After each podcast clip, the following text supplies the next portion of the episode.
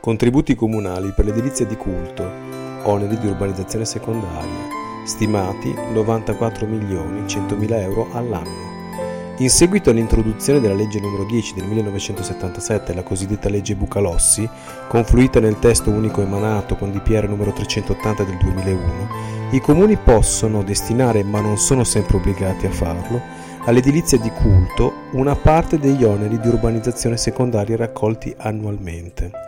Il calcolo è complesso ed è per questo che da alcuni anni l'UAR ha avviato una specifica campagna, la campagna Oneri, che ha lo scopo di stimare l'entità di tali contributi, i quali tendono, alquanto incongruamente, a basarsi sul numero di fedeli forniti dalle stesse diocesi e parrocchie cattoliche.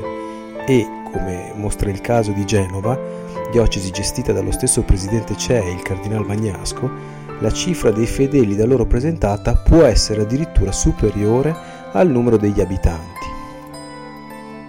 Peraltro, gli utilizzi di questi contributi non sono sempre pertinenti con la destinazione di culto dell'edificio finanziato.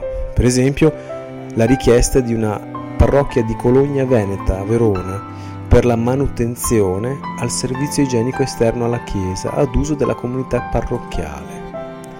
Le stime basate sui dati raccolti e sulla proiezione della popolazione di riferimento sulla popolazione nazionale ammontano a 1,56 euro pro capite, che su base nazionale diventano quindi circa 94,1 milioni di euro.